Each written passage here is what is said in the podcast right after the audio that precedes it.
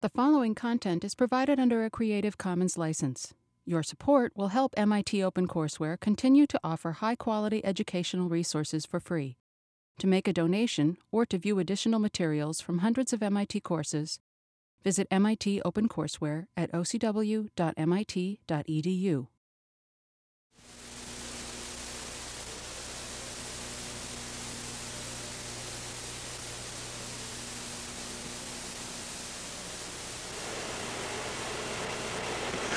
Hi. Our lecture today actually has us backtrack a little bit to a concept which is actually more fundamental than that of differentiability. It's the topic which is called continuous functions. In other words, our lecture today is concerned with a topic called continuity. And actually, the topic of continuity had its roots way back at the beginning of our course when we first raised the question, does the limit of f of x as x approach a equal f of a? Remember, when we first started talking about the limit concept, our intuitive approach was to say, look at, as x gets arbitrarily close to a, f of x gets arbitrarily close to f of a. And we saw that this particular definition had a few loopholes in it, even though intuitively this is what we would have liked. And so what I want to do today is to see what happens if we can be sure that the limit of f of x as x approaches a equals f of a. What is implied if this happens to be a true statement? And my first claim is, is that it is implicitly implied that f of a must at least make sense, otherwise we wouldn't have written it over here. In other words, f must be defined when x equals a. f of a must be defined. Now, to correlate that with material that we've had previously, let's go back to an example that we've discussed before, or at least an example which is close to something we've studied before. Let's define f of x to be x squared minus 1 over x minus 1. Now you see, as long as x is not equal to 1, we can cancel x minus 1 from both numerator and denominator, leaving this equal to x plus 1. And we then see what? That the limit of f of x as x approaches 1 is equal to 2. On the other hand, notice that f of 1 turns out to be 0 over 0 in this case, which is undefined. In other words, in this particular case, the limit of f of x as x approaches 1 is not equal to f of 1 if only because f of 1 isn't even defined. And again, by way of a review, let's look at this thing pictorially. Remember, x squared minus 1 over x minus 1 is x plus 1, except when x equals 1. Consequently, to graph y equals x squared minus 1 over x minus 1, we simply graph y equals x plus 1 with the point corresponding to x equals 1, meaning the point 1 comma 2, deleted. In other words, this, with this point deleted, is the graph y equals x squared minus 1 over x minus 1. You see, again, there is no definition at x equals 1 because this point is missing. It would be the 0 over 0 form.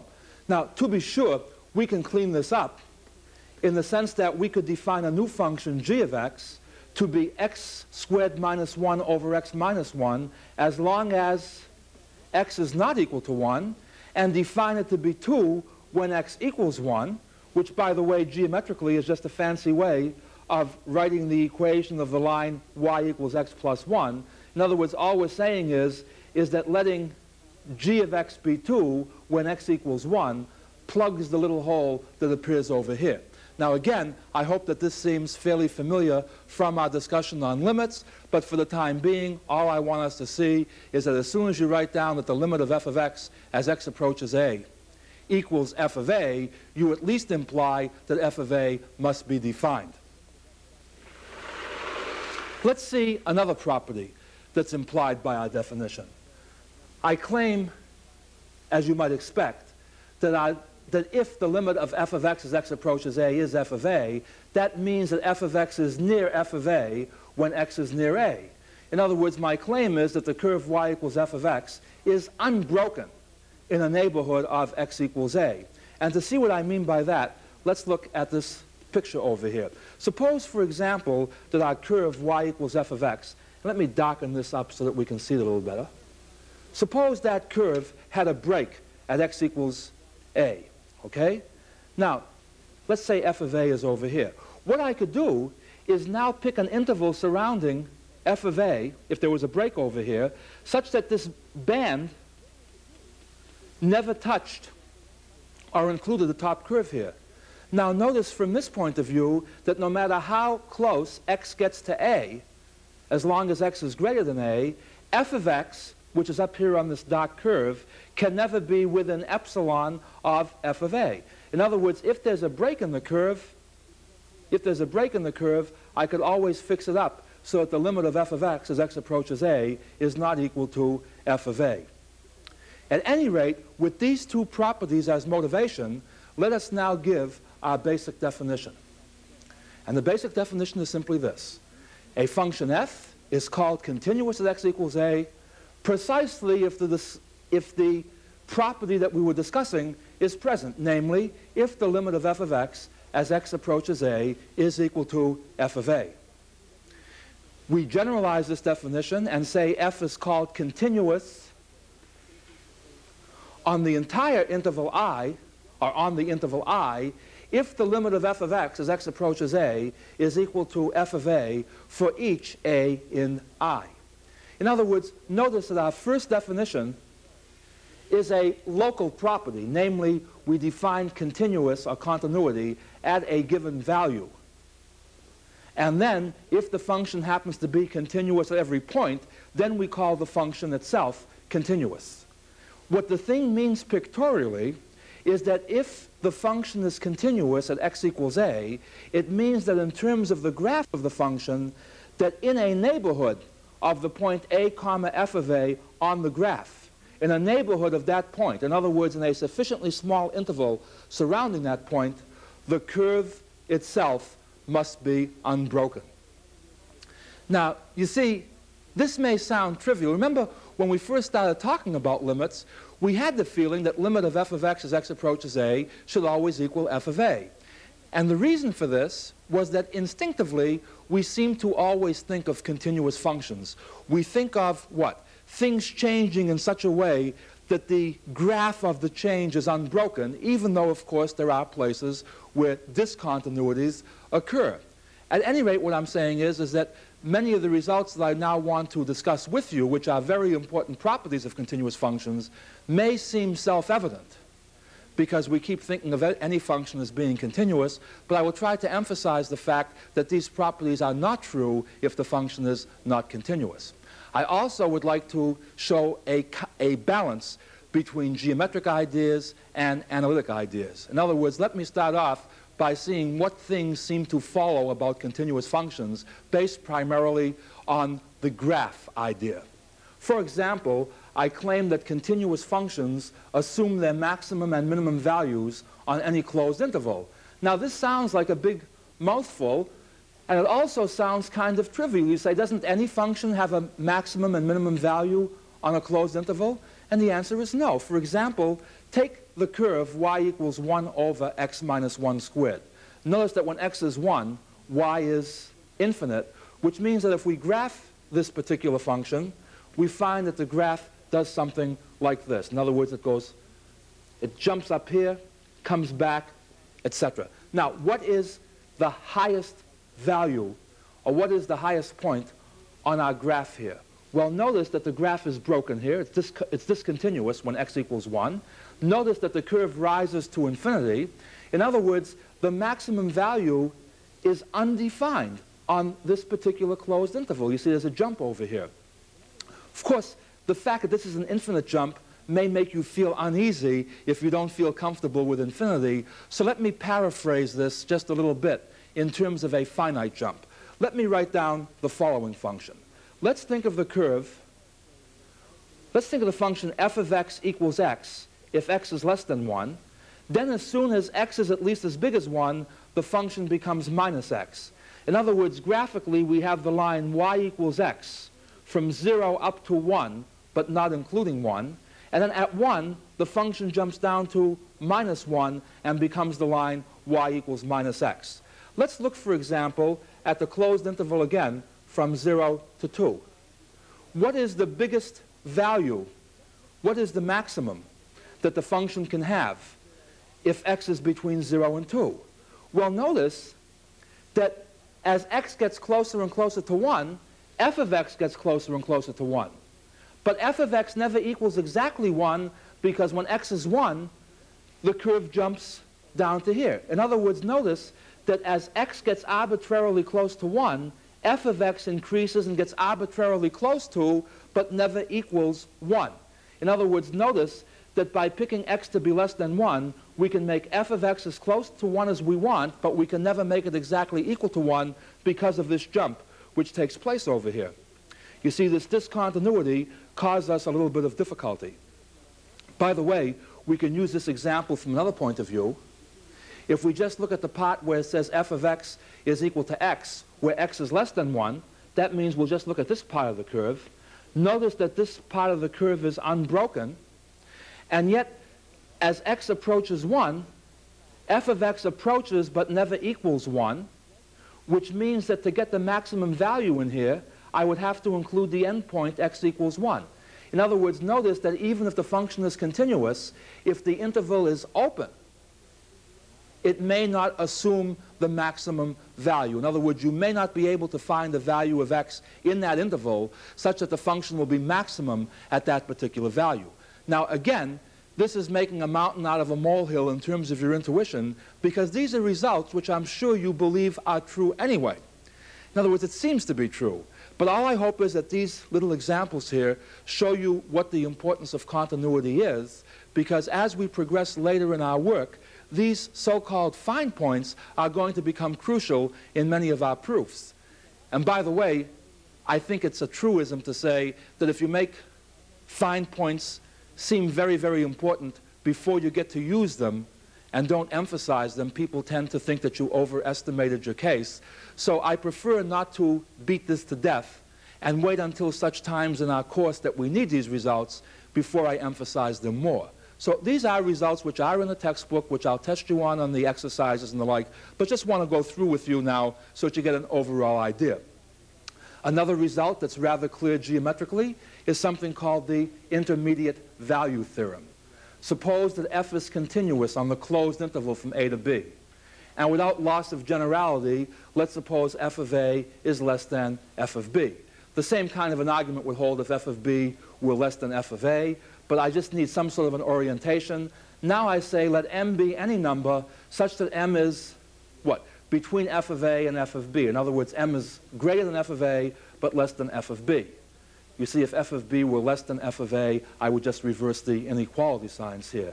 At any rate, what my claim is that we can find a number c in the open interval from a to b such that f of c equals m.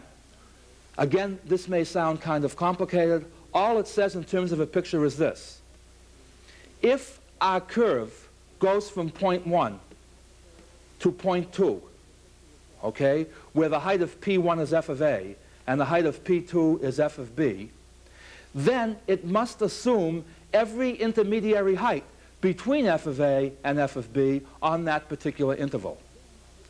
Again, you can think of that in terms of, a, of an automobile if you want. If an automobile goes from a speed of 20 miles an hour to a speed of 30 miles per hour in what we think of as being continuous motion, then at some time in that interval, it must have had any particular, any particular speed you want to mention between 20 and 30 miles. In other words, we don't visualize a car going from 20 miles an hour to 30 miles an hour, say, without at one time having passed the speed of 27 miles per hour or some such thing.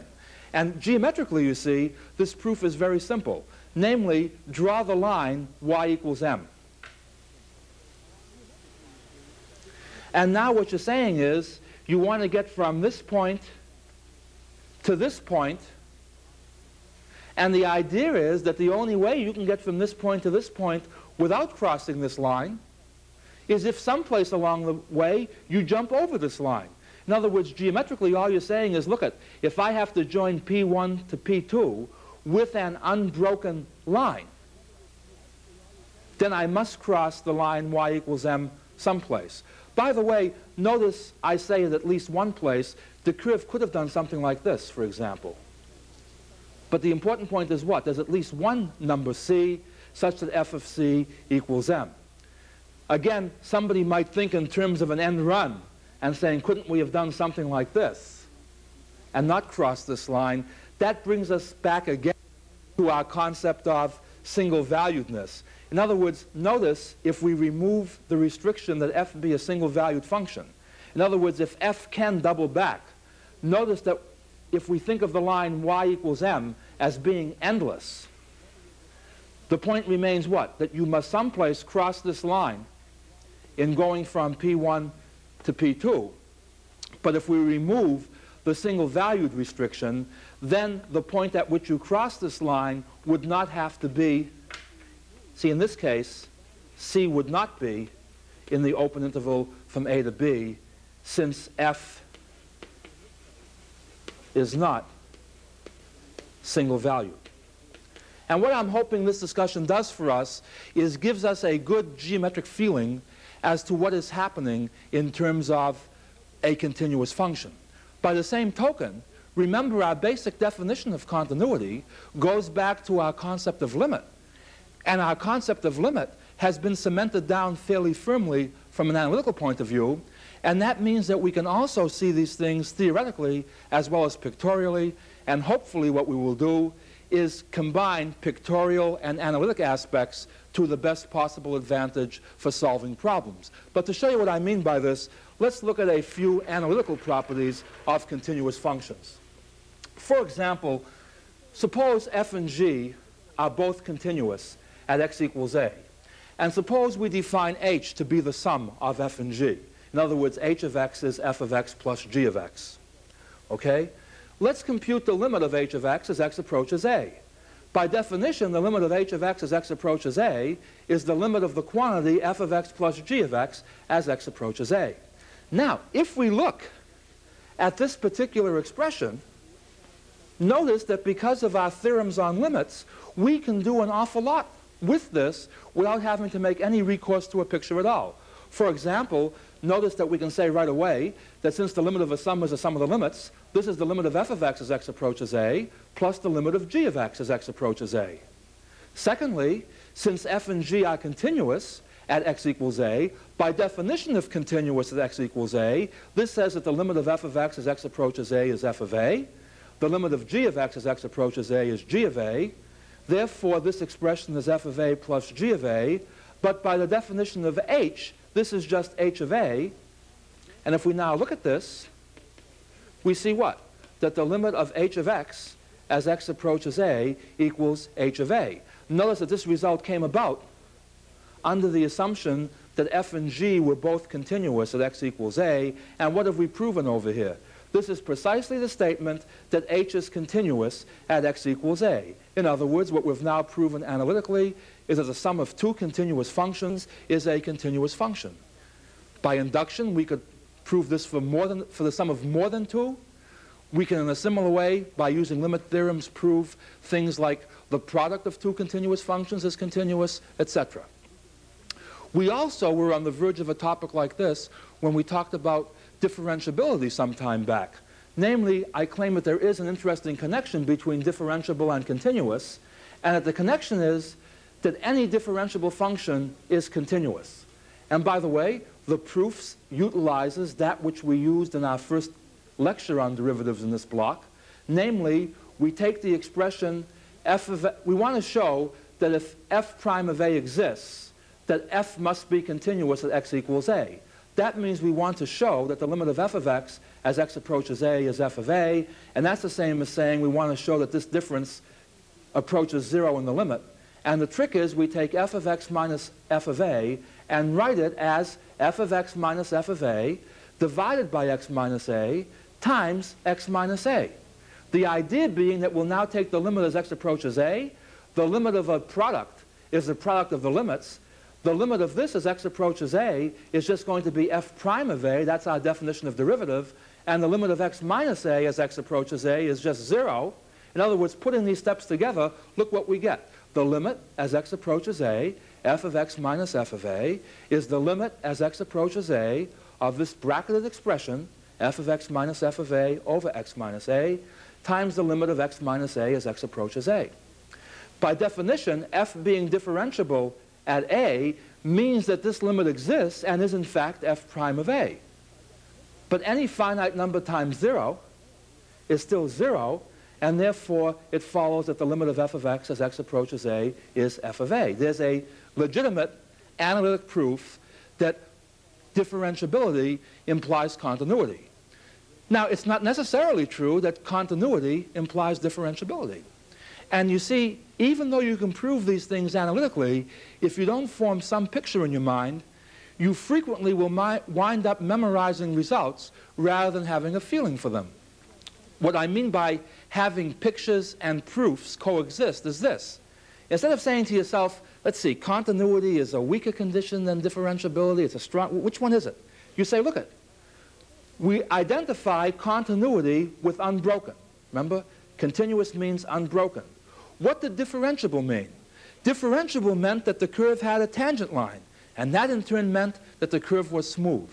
In other words, we may think of differentiable as the geometric analog of smoothness, continuity as the geometric analog of unbrokenness, and now I think it's very easy to see pictorially that a smooth curve must be unbroken, but an unbroken curve doesn't have to be smooth.